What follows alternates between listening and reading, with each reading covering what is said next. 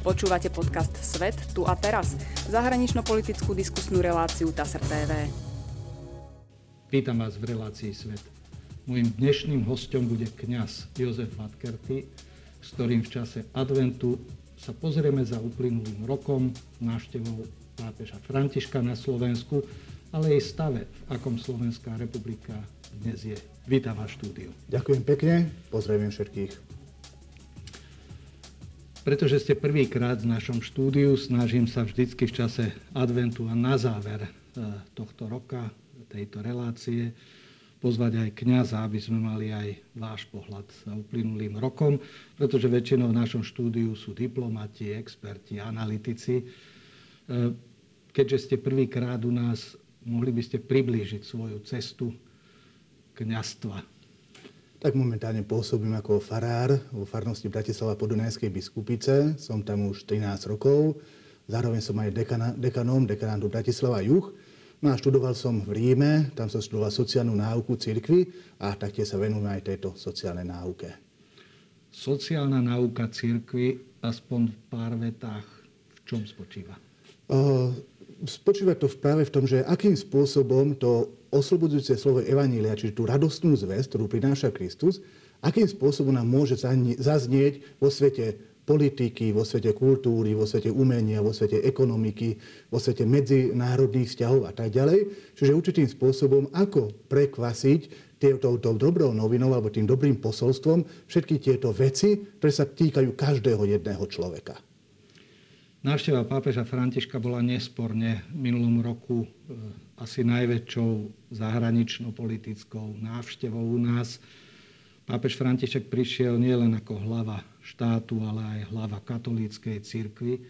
Predpokladám, keďže ste študovali v Ríme, že ste boli účastní tejto udalosti a zanechala aj vo vás určite silné dojmy. Skúste najprv približiť, čo pre vás táto návšteva znamenala. Pre mňa to bolo veľkým pozbudením. Totiž už roky sa aj v pastorácii snažím o mnohé veci a keď teraz prišiel Svetý Otec a zdôraznil mnohé veci, zdôraznil mnohé aspekty pastorácie, tej novej evangelizácie, čiže toho nanovo ohlásenia tej radostnej zvesti, ktorú prináša Kristus, tak to bolo pre mňa veľkým takým pozbudením a veľkou takou spruhou, že tá práca, ktorú robíme, má zmysel a treba v nej vytrvať. E- Zúčastnili ste sa niektorých bodov jeho programu? Áno, áno. Mal som to šťastie, že som bol aj na stretnutí, s, ktoré mal s kňazmi v dome svätého Martina a taktiež som bol aj v Šaštíne na uh, svätej Omši. E, v tom dome svätého Martina, tam som ja nemal možnosť byť. Bol som v Šaštíne, v Prešove a v prezidentskej záhrade, čiže mal som to šťastie mm. vidieť naživo e, pápeža Františka v tom dome, čo pre mňa bolo zaujímavé, že tam voči, eh, smerom k vám kňazom sa prihovoril veľmi takým otvoreným jazykom a jedna z vecí bola, že kňazi sa majú učiť hovoriť zrozumiteľne a krátko. Áno. Čo áno, ty myslel? Áno. Tak žiaľ stáva sa, že niekedy my chceme až veľmi veľa povedať a niekedy sme možno zabednení v tom našom slovníku cirkevnom, ktorému my rozumieme a Niekedy treba tie pravdy predkladať tým ľudským spôsobom, čiže trpezlivo vysvetľovať a uvedomiť si aj to, že niekedy menej je viac, Čiže ja nepotrebujem všetko vysvetliť naraz, ale počastie vždycky niečo a preto aj zdôrazňoval tú dĺžku tých prejavov a vlastne aj ten spôsob, akým, akým spôsobom prednášame tie naše príhovory ľuďom. Pápež František nám chcel zanechať viacero odkazov. Jednak predstaviteľom cirkvy, predstaviteľom verejného života, ale i laikom. Z toho, čo, si, čo e, hovoril, k čomu nás nabádal, čo si myslíte, že boli také tie najdôležitejšie veci, pretože tie príhovory boli veľmi starostlivo vyberané pre každé to zastavenie e, počas jeho štvordňovej cesty. Mňa osobne najviac, čo oslovilo a čo podľa mňa aj je e, základná charakteristika jeho pôsobenia, je prijať človeka v tom stave, kde sa nachádza. My máme niekedy, niekedy tendenciu vlastne vychádzať z toho, čo by malo byť. Ako kresťania by sme mali žiť takto. Je to síce pravda, ale nie sme tam. A teraz, keď, keď niečo nie je v poriadku, hneď máme tendenciu kritizovať. Ale toto nie je správne, toto by malo byť inak. Svetý Otec vychádza z toho, čo je. Takáto je momentálne situácia. A v tej situácii chce stretnúť človeka. V tej situácii ho chce prijať. A práve tým, tom, tým otcovským spôsobom, tým nad, nadviazaním toho dialógu, potom ponúka tomu človeku nejakú tú cestu, kade by mohol ísť ďalej. Čiže toto vidím ako také najsilnejšie posolstvo.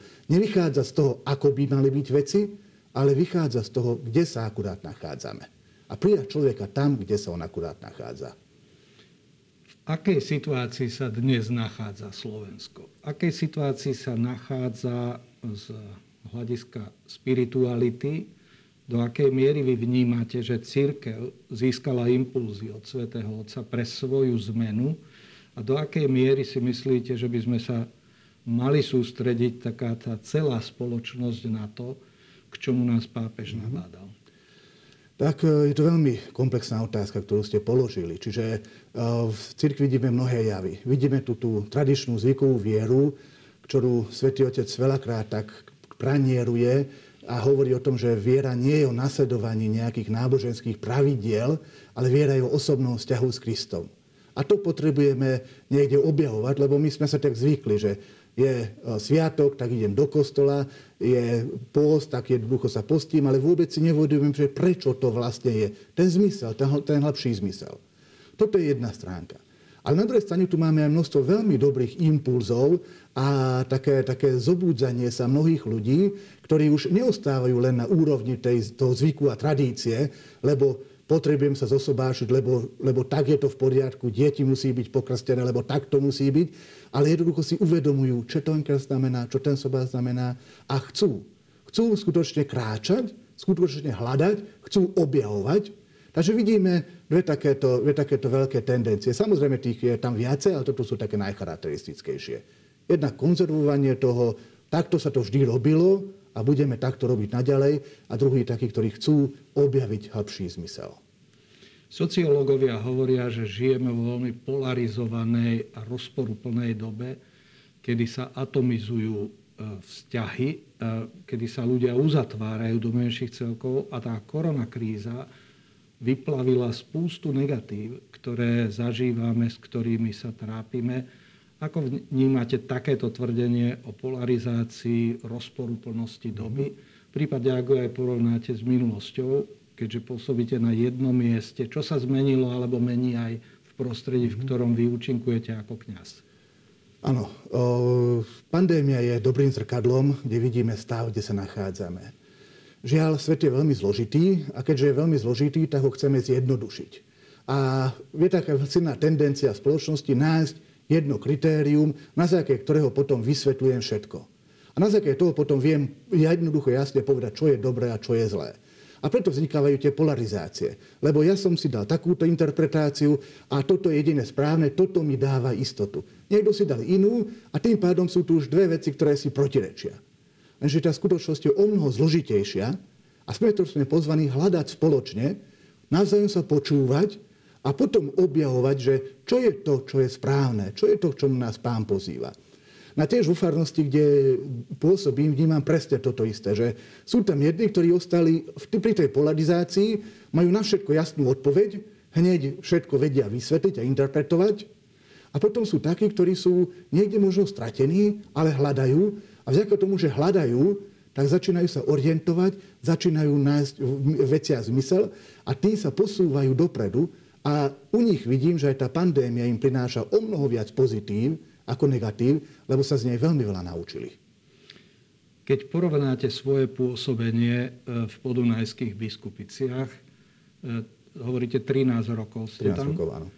E, úcta k vám ako ku kňazovi za tých 13 rokov sa mení, alebo vzťah komunity veriacich, ale aj v širšej komunity, v ktorej pôsobíte, mení sa, alebo je podobná, ako bola, keď ste tam prišli? O, ťažko povedať, lebo taký človek, ktorý príde a má, má svoju pravdu a chce si ju predostrieť a teraz možno sa stretne s nesúhlasom z mojej strany, tak ten voči mne nejakú veľkú úctu nebude mať. Na druhej strane ľudia, ktorým my spolupracujeme a s ktorými hľadáme riešenia, s ktorými sa uh, uh, pracujeme na nejakých, na nejakých úvodzovkách projektoch, tak tam je ten, tá vzájomná úcta, vzájomná reš, vzájomný rešpekt prítomný a stále viac sa prehlbuje. Lekári hovoria ale nielen lekári, aj vedci, že toto nezažili ešte, že aby voči ním a ich pôsobeniu e, bola to, bolo toľko nevôle a toľko hrubosti, ktoré vo veľkej miere evidentne k tomu prispievajú aj sociálne siete. Zažívate podobné čosi aj vy, ak hovoríte ľuďom svoju pravdu, svoju vieru, alebo ich nabádate k čomu si, e, že nie sú ochotní to prijať a sú ochotní, alebo sú pripravení vstúpiť aj do ostrého sporu s vami? Ja našťastie nemám s týmto nejaké skúsenosti. Ja sa snažím ľuďom veci vysvetľovať a to spoločenstvo, v ktorom pôsobím, a už pôsobím tam dlhé roky, možno aj kvôli tomu, že už máme nejaké korektné vzťahy, takže aj keď má niekto iný názor, tak jednoducho vieme si sadnúť a vieme o tom rozprávať. Ale na sociálnych sieťach veľmi nie som prítomný a tým pádom až tak, až tak tú, to, tú kontroverziu nevnímam ale od mnohých kolegov vnímam, že oni v tých farnostiach majú rôzne skupiny, ktoré, ktoré sú nejako formované zaujímavým spôsobom a tie potom im tam e, vytvárajú skutočne často napätie alebo negatívnu atmosféru a nie je to jednoduché s nimi pracovať. Takže vnímame to aj my medzi kňazmi, je to veľmi rozdielne od farnosti k mhm. farnosti. Mm. Pápež František v zápätí potom, ako odišiel zo Slovenska z tej pre nás historickej návštevy, ale nielen pre nás, lebo tento rok toho veľa nenacestoval. E, na jar bol v Iraku, uh-huh. u nás teraz bol v Grécku. E, v Grécku a asi to bude možno záver jeho uh-huh. cestovateľského kalendára. Takže tie posolstvá, ktoré zo Slovenska vyšli, tak určite mal ambíciu, aby e, oslovil oveľa širšie publikum ako len e, slovenské. No ale v oktobri potom spustil veľmi zaujímavý proces hľadania novej podoby církvy, nového premyšľania o tom, akú úlohu by církev vo svete mala zohrávať tzv. synodálnu cestu. E, viem o tom, že aj vy ste zapojení v rámci diecézy do tohoto projektu. Skúste priblížiť, prečo sa pápež pre toto rozhodol a aké parametre táto synodálna cesta má. Uh-huh. Čiže prvá vec, ktorú treba zdôrazniť, že nie je to niečo nové, ktoré by v cirkvi nebolo, ale je to esenciálna súčasť cirkvi, ktorá bola prítomná vždycky už v prvom storočí, keď sa rozhodovalo o niečom, tak sa práve týmto spôsobom synodality rozhodovalo. A neskôr, hlavne v tom druhom tisícročí, to troška upadlo do, e, nie že zabudnutia, ale tak boli prítomné tie momenty synodality, ale skôr sa kladol dôraz na, na ten hierarchický rozmer, aj keď hierarchický a synodálny rozmer si vôbec neproti, neprotirečia, ale jeden druhému si napomáhajú a vysvetľujú a podporujú. Ten synodálny rozmer znamená, synodál znamená kráčanie spolu. Mm-hmm. Či už viackrát som to aj zdôraznil, že vlastne uh, tí ľudia, aby hľadali Božiu vôľu, potrebujú kráčať spolu. Lebo Boh sa veľmi zriedkavo zjavuje jednotlivcom, ale všimnime si, že či už v starom zákone si vybral židovský národ, potom si vybral vlastne uh, kresťanov a vlastne uh, Boh sa zjavuje ako spoločenstvu a vlastne ľudia, keď sa navzájom počúvajú a navzájom rešpektujú a rozlišujú, tak aj na tomto spoločnom načúvaní môžu spoznať tú Božiu vôľu, môžu ju rozlíšiť čomu ich akurát teraz v tejto, tejto dobe pozýva, čo sú pozvaní urobiť. A práve tento moment rozlíšenia a moment zájomného počúvania a kráčania spolu chce prehlbiť Svetý Otec. Lebo práve v tomto vidí najväčší liek na najväčšie neduhy dnešnej spoločnosti a tým je individualizmus. A to sme si už spomínali mm-hmm. aj pri mhm. tých otázkach voči pandémie, že ja mám svoju pravdu a nerešpektujem žiadnu autoritu, lebo nepočúvam žiadne argumenty, iba tie svoje, ktoré mne vyhovujú. A potom druhá vec je klerikalizmus, a to je zneužitie moci, a to je jedno, či je to ako klerikalizmus v zmysle cirkevnej, alebo aj, aj štátnej, že ja mám svoju moc a tú svoju moc zneužívam voči druhému a vôbec nehľadám jeho dobro, ale hľadám to, čo mne vyhovuje. Toto sú dve najzákladnejšie neduhy, ktoré chce liečiť práve touto synodalitou Svetý Otec.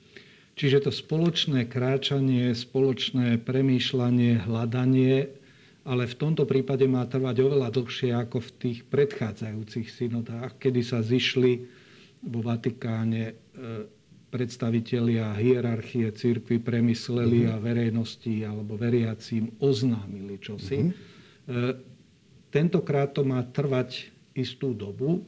Do akej miery bude zapojené napríklad Slovensko, alebo kedy sa tá kedy ten projekt má vyústiť v to mm-hmm. veľké finále?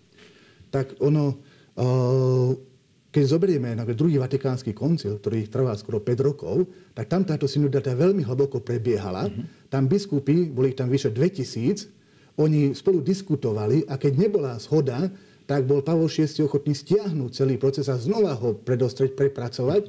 Až nakoniec, keď došlo k podpisu dokumentov, tak ju podpísala veľká väčšina prítomných kardinál, biskupov alebo kardinálov.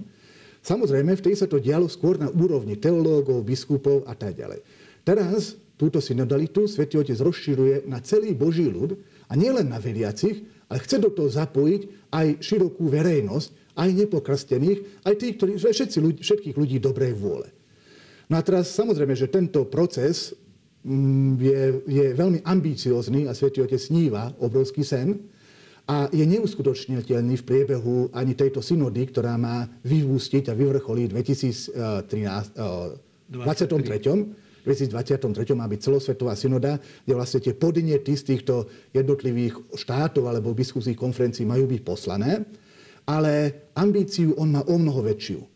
Nie len teraz ukončiť a koniec, ale on chce spustiť procesy. On chce, aby sme tomuto spôsobu práce učili, aby sme tento spôsob práce dostali do našej krvi a takýmto spôsobom pracovali aj do budúcna. A teraz ako bude zapojené Slovensko? Aj u nás každá diecéza má synodálny tím a každá diecéza pracuje nad tým spôsobom, ako čo najviac ľudí danej diecéze osloviť. A vravím nielen veriacich, ale každého. Svetý Otec zvlášť dôraz na tých, ktorí sú nevypočutí a marginalizovaní. A pod tými nevypočutými sa nemusíme nudne myslieť len e, tí, ktorí sú niekde e, sociálne prípady alebo migranti, ale často vidíme, že je tu nejaká menšina, ktorá kričí a je tu väčšina, ktorá je ticho. A straš, často tí, tí bežní ľudia sa nemajú možnosť vyjadriť niečomu, lebo buď majú strach, alebo si povedia, že aj tak nás nikto nepočúva. Sice tých možností je veľa, ale každý hovorí, ale nikto nepočúva. A preto chce Svetý Otec vytvoriť toto, že sladať tie konzultačné skupiny, kde každý môže povedať svoj názor ale na druhej strane každý je pozvaný aj vypočuť si názor toho druhého. A počúvať Ducha Svetého a potom spoločne začať rozlišovať. To hovoríte teda, že Slovensko e, je prizvané ako všetky ostatné krajiny Aha. do tohoto procesu a máte vytvorené tie e, synodálne týmy. Tie sú vystavané na úrovni diecéz alebo Aha Skúste priblížiť pre človeka, ktorý nikdy nepočul o tom, že pápež e, vyhlásil e, synodálnu cestu, ale je to človek dobrej vôle a keďže pápež František ho oslovil počas návštevy tu a chcel by aj on povedať svoj hlas, prispieť do toho, ako vidí úlohu cirkvy e, v tomto modernom, turbulentnom svete, s kým a ako by sa mohol do takéhoto vyslovenia toho svojho názoru mm-hmm. zapojiť. Teraz prebieha práve v týchto diecézach proces rozlišovania, ako toto robiť. Lebo je to enormne náročná mm. úloha. Tie konzultácie by mali prebiehať v malých skupinách, maximálne 10 ľudí. A teraz, ako dať toľko ľudí dokopy? A teraz, ako mať toľko moderátorov alebo facilitátorov, ktoré tie diskusie budú, budú moderovať a budú uľahčovať? Čiže hľadáme, my v našej dieceze sme sa spustili troma cestami. Ideme samozrejme cez farnosti. Oslovujeme teraz kňazov a pozývame ich, aby menovali vo svojej farnosti jedného koordinátora, ktorý bude celý, celý tento proces koordinovať v tej danej farnosti a bude vychovávať e, moderátorov, ktorí potom budú tieto konzultácie robiť. Tento istý proces robíme aj cez rôzne spoločenstva, hnutia, združenia, rehole, ktoré pôsobia na území diecézy. A chceme, tretia skupina, robiť to, to, toto isté aj o, pre oblasti, ktoré nie sú nejako štruktúrálne zachytené. Čiže oblasť charity, máme množstvo ľudí dobrej vôle, ktoré robia v charite, oblasti vedy, vzdelania, kultúry, umenia a tak ďalej. Len tam máme tú ťažkosť, že nevieme, koho konkrétne osloviť, lebo tých ľudí ani nepoznáme. A preto vlastne je výzva aj na našej stránke, aby sa takíto ľudia, ktorí sa chcú zapojiť, a chcú, chceli byť koordinátori, prihlásili, alebo takí, ktorí vedia nejakú väčšiu skupinu osloviť. a potom cez týchto koordinátorov sa vieme k ním dostať. Alebo potom každý človek, keď e, nebude ako koordinátor, tak sa môže potom prihlásiť, či už vo svojej farnosti, alebo v nejakej komunite, kde ten koordinátor bude, do tohto procesu a bude potom prizvaný do týchto konzultácií. A v akom časovom rozpeti tieto konzultácie majú prebehnúť? Žiaľ, je na to veľmi málo času. Pôvodne to bolo, že sme už museli mm, mm, vlastne do konca apríla, teraz to našťastie predležili až do konca augusta, uh-huh. takže máme troška viacej času. Takže teraz my v priebehu týchto dvoch mesiacov sme vôbec my sami spoznali, čo sa od nás vyžaduje. Teraz v priebehu januára, februára by sme chceli pristúpiť ku školeniu jednak tých koordinátorov a jednak potom tých moderátorov tých stretnutí a potom tie samotné konzultácie by mohli byť v tom mesiaci marec, apríl, zhruba do polovice mája. No dobre, predstavme si situáciu, že na univerzite vznikne skupina mladých e, študentov, ktorí povedia spolu so svojimi pedagógmi, my by sme chceli vyjadriť svoju predstavu o tom, ako vnímame v súčasnosti na Slovensku církev, alebo ako vnímame mhm. církev ako takú, všeli, čo nám vadí a radi by sme sa k tomu vyjadrili a chceme mať istotu, že sa to dostane e, do Vatikánu, že pápež František mm-hmm. alebo tým okolo neho, že to zohľadnia treba aj náš názor. Skúste priblížiť, ako by k tomu malo dôjsť. Mm-hmm. Prvá vec je, že o, tieto otázky, tam, tam sú dané 10 tematických okruhov, mm-hmm. čiže tie otázky sú dané. Otázky sú dané. A na tých otázkach sme pozvaní spoločne diskutovať a nad tými otázkami sú spoločne pozvaní zamýšľať. Ale tie otázky sú veľmi konkrétne a týkajú sa práve týchto tém. Mm-hmm. Akým spôsobom sme zapojení, akým spôsobom sú zapojení napríklad lajci, akým spôsobom sú zapojení ženy, alebo e, kto sú marginalizovaní v našich komunitách, mm-hmm. našich skupinách. A potom ešte veľmi dôležitá vec je, že nie je ani také veľmi dôležité, či sa ten náš výstup dostane do Ríma, lebo vlastne keď si zoberieme to pozbieranie všetkých tých dát, a to veľmi dôležité, Svetý Otec, že tu nejde o sociologický prieskum a nejde o ani zbieranie ano. dát. Uh-huh, uh-huh. Ale o mnoho dôležitejšie je, že tie dáta sa vypovedia, alebo tie informácie sa vypovedia tej danej komunite a tam tá komunita môže spoločne začať hľadať a uvažovať, čo s tým chceme my robiť.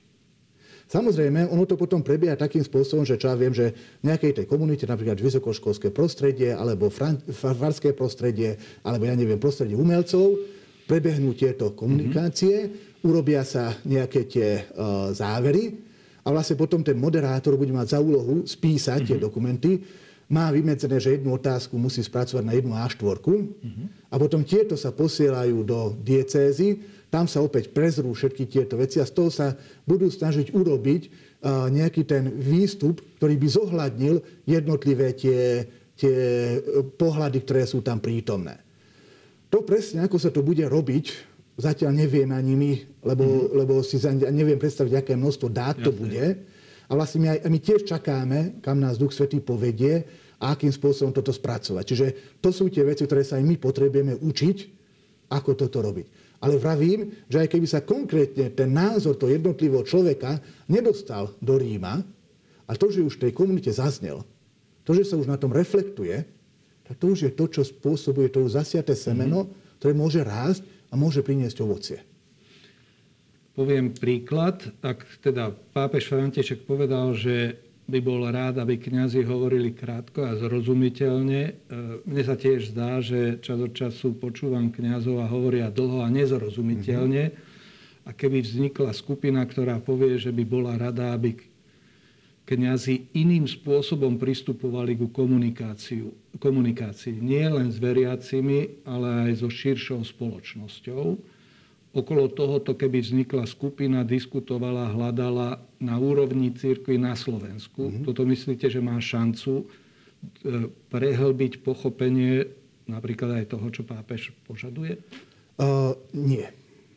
Lebo keď sa stretnú ľudia, ktorí majú takúto požiadavku, mm-hmm. že aby kňazi kázali takto a takto, oni sa stretnú, oni si povedia, že proste toto chceme mm-hmm. a posledneme to ako petíciu alebo ako našu žiadosť mm-hmm. voči kňazom a teraz si kňazi sa obrnia a povedia si, no ale ja mám zase takúto žiadosť voci veriaci. Uh-huh. A toto práve Svetý Otec nechce. Uh-huh. Lebo toto je tá polarizácia, toto je prítomné. Uh-huh. Svetý Otec chce to, aby si kňazi a laici spoločne sadli, spoločne nad týmito vecami uvažovali, aby kňaz počúval toho laika a chápal, čo má ťažkosť pri tej dlhej kázni, a laik počúval toho kňaza a chápal, prečo je nútený niektoré veci robiť. Že to nie je vôbec také jednoduché. Jasne. O to tomu práve ide. Čiže my tie konzultácie môžeme robiť v uzavretých skupinách, ale tie neprinesú žiadny efekt, Rozumiem. lebo tam si len každý povie uh-huh. to, čo si aj tak hovorí vo svojej bubline. Uh-huh. Ale to, čo má ambíciu Svetý Otec, je prepájať tie rôzne skupiny, aby sa oni medzi sebou počúvali. A to bude to veľmi zaujímavé, uh-huh. keď laici budú počúvať hierarchiu, hierarchia bude počúvať laikov.